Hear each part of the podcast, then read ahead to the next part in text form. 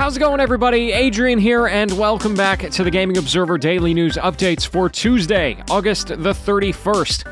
It is the final day of the month, and unfortunately, folks, there was nothing today. There was no news. So today I'm just going to talk a little bit about the gaming industry overall. If you're only here for the news, you are more than welcome to skip today's episode, and I promise you, you're not missing anything.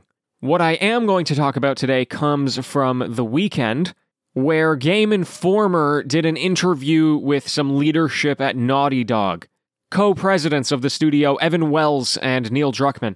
And this interview ended up being talked about a lot on social media because of some of the comments that they made on crunch culture. Now, if you don't know, Naughty Dog is pretty notorious for crunch culture, creating an environment where workers feel obligated to work usually unpaid overtime to an extreme degree. And I think that studio in particular gets a lot of attention for it because of the high caliber of their games. I mean, The Last of Us Part 2 is one of the biggest games to come out in the last decade. Certainly one of the biggest single player narrative driven experiences. And so, okay, what did they say? Game Informer asked them, you know, your studio has come under fire before. Could you speak to your personal experiences with Crunch and how that has affected the studio? And they definitely danced around it a lot but most importantly, they mostly referred to crunch as quote unquote hard work. Right? The first thing that they said was, uh, quote, I have definitely personally worked very hard over the years. And then he goes, quote, As a studio, we've all worked hard together, and we are working very hard on every project to find the right balance. End quote.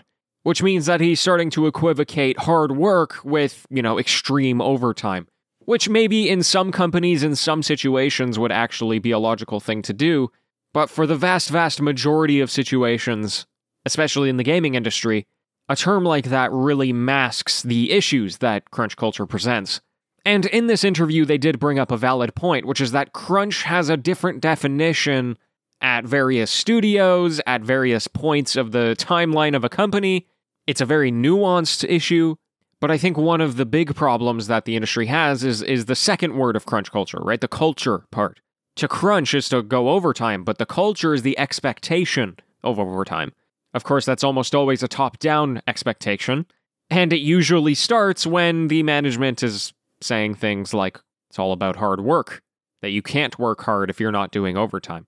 There's actually this great thread that Carrie Patel shared on Twitter. Uh, she is the game director at Obsidian, and she brings up this great point that oftentimes, you know, people talk about, well, if somebody wants to quote unquote work hard and and do more, then why not just let them? You know, let them do their thing and then everybody else can go home. But the problem is that it doesn't always work out like that, especially in the world of video games. You're not actually just doing more for yourself, you're unilaterally deciding that a lot of people have to do more.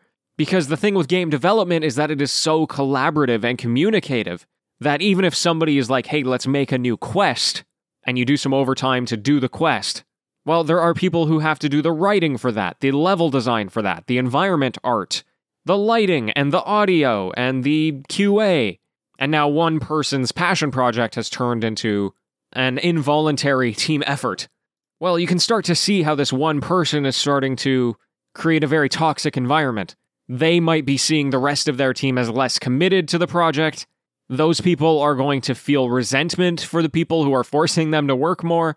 And then, even if this is a situation that you try to specifically push against, and let's say this person who's going to work more is going to do all of that stuff themselves, well, then the quality of your game is going to go down. One person is going to try and be the jack of all trades. And inevitably, the specialists of those various departments are going to be the ones that are blamed for the sloppy work. And then uh, Carrie Patel ends it on this, which I thought was very insightful. Quote, Oh, and the other thing about devs who choose to crunch, many of them aren't passionate, they're scared. They need the game to ship on time and to quality, and they worry that if it doesn't, their job may be on the line. As a director, it is very, very easy to read that as passion, because of course that is what people want you to see. You must maintain awareness of the power dynamic between you and the rest of the team, and work with production to build an achievable schedule. End quote. So, anyway, I thought I haven't talked about this on the show for a while. I should mention what the hubbub was about. And once again, go, ah, unionize, people, unionize. It'll only help you. Oh well, it is what it is. T- time will tell, right?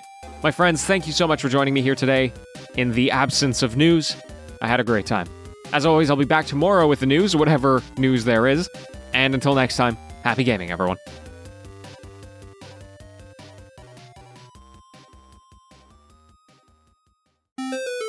Hey yo, it's the TGO After Show. Hello and welcome. Hello, everybody. Hope you're well. I'm doing pretty good myself. Had a had a pretty good day, except for the fact that there was no news. That was that was something. Man, it's it's one of the first times that I scrolled through my my RSS feed and had nothing. It was bonkers. But hey, it gave us an opportunity to do something a little bit different. And I haven't talked about crunch in a while, even though it's such a universal topic, right? It's always all over the place. So, what am I up to? Uh well, today was pretty interesting for Shelby and I. Well, today and like last night because her and I have started to get very excited about our traveling in February or in March, I should say. Because we've kind of decided that the route that we're going to take is through house sitting. So there's this whole movement online all about working while you travel. It's called digital nomading. And typically, if you're going to digital nomad and you're going to go see the world, you've got to pay for some kind of lodgings, right? If you want to go the expensive route, then you go into a hotel. If you want to something a little bit more local, you can go Airbnb. Not always cheaper, but usually cheaper. And then if you're going to be there for the full duration of your visa, which is typically around three months, then you can actually just rent an apartment while you're there, or a hostel, or anything, right? So many different options. Well, there's also another option, which uh, we are pretty committed to now, you know, we've we've done a lot of research. I mean, I've done a lot of research over the last couple of months, but especially over the last couple of days, we've been really high on the idea of just house sitting. So there's this other thing that happens online where you know, people have pets and they're going to go on vacation and they need somebody to look after their their animals. And so they go to a website and see if anybody wants to stay in their house for free and take care of their animals while they're gone. And it's just like an exchange of services. You know, I look after your house and you give me a place to stay. And we're super excited about this idea because, I mean, we love animals, so we'll get to meet lots of them. Uh, it's going to give something Shelby for Shelby to do because I'm going to be working and she's not going to be working. You know, the whole idea was that she was just going to work on like personal projects and stuff like that. Well, if we have a if we have a house to take care of, then she can go take care of the animals, the plants, all the cleaning. That can be her, you know, quote unquote job that allows us to travel the world. It also gives me the opportunity to have a little bit more secure Wi Fi typically. You know, you can always make sure that they run a speed test before you get there to make sure it's good. And it's way more likely that somebody's home is going to have good Wi Fi than, you know, random cafes or Airbnbs that you stay at. It lets us live a little bit more like locals. Because if you're going to be there for a month at somebody's house, you know, obviously you're going to go out and to restaurants and eat food and stuff like that. But probably most likely is that you're going to go to some grocery stores and cook some food. You have a kitchen, right? They usually provide you with a car to use. Ah, oh, we're so in love with this idea now. It, it all just seems to make sense. So, um, yeah, the next few months is going to be us like selling all our stuff or figuring out at least what we're going to do with it, donating, giving it away, putting it in storage, and then preparing to be able to move around a whole bunch. I'm going to need a better laptop and probably some kind of different microphone so that I can still do this show. But we're trying to reduce ourselves just down to, to one bag, one backpack or, or carry on, um, and then go. You know, we're going to start in Canada. We're just going to explore Canada a little bit, let the uh, COVID restrictions ease up a little bit through next year, meet some friends that are kind of all around Canada, and then from there, we'll decide where to go. So, anyway, that's the basic rundown right now. Of course, we still have five, six months to go, so things might change, but we do have to start actually planning and putting things into action at some point. So, yeah, I'm ready. Uh, hey, thanks so much for tuning in to this day in the life of Adrian show. I hope you're doing well, and until tomorrow, farewell.